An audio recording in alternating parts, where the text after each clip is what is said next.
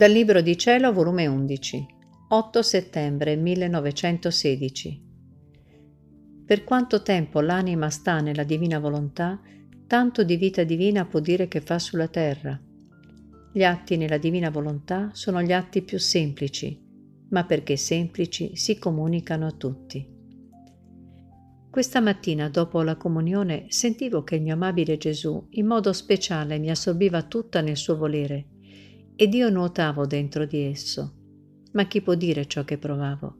Non ho parole per esprimermi. E Gesù mi ha detto, Figlia mia, per quanto tempo l'anima sta nella mia volontà, tanto di vita divina può dire che fa sulla terra. Come mi piace quando vedo che l'anima entra nella mia volontà per farvi vita divina. Mi piace molto vedere le anime che ripetono nella mia volontà ciò che faceva la mia umanità in essa io feci la comunione, ricevetti me stesso nella volontà del Padre. E con ciò non solo riparavo tutto, ma trovando nella divina volontà l'immensità, l'onniveggenza di tutto e di tutti, quindi abbracciavo tutti, comunicavo tutti. E vedendo che molti non avrebbero preso parte al sacramento e il Padre offeso che non volevano ricevere la vita, io davo al Padre la soddisfazione, la gloria come se tutti avessero fatto la comunione, dando al Padre per ciascuno la soddisfazione e la gloria d'una vita divina.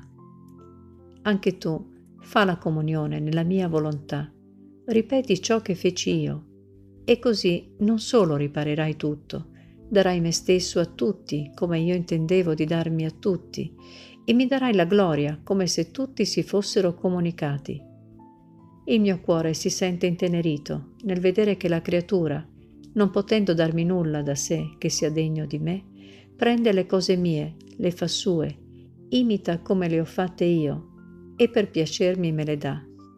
Ed io nel mio compiacimento vado ripetendo, bravo alla figlia mia, hai fatto proprio ciò che facevo io. Poi ha soggiunto, gli atti nella mia volontà sono gli atti più semplici, ma perché semplici si comunicano a tutti. La luce del sole perché è semplice, è luce d'ogni occhio, ma il sole è uno.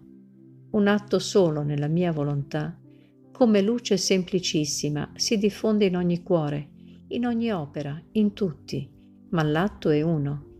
Il mio stesso essere, perché semplicissimo, è un atto solo, ma un atto che contiene tutto.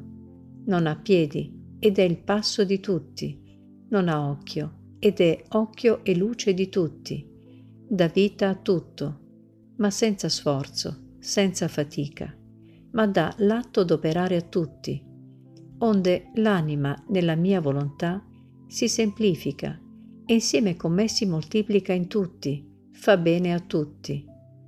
Se tutti comprendessero il valore immenso degli atti, anche i più piccoli fatti nella mia volontà, nessun atto si farebbero sfuggire.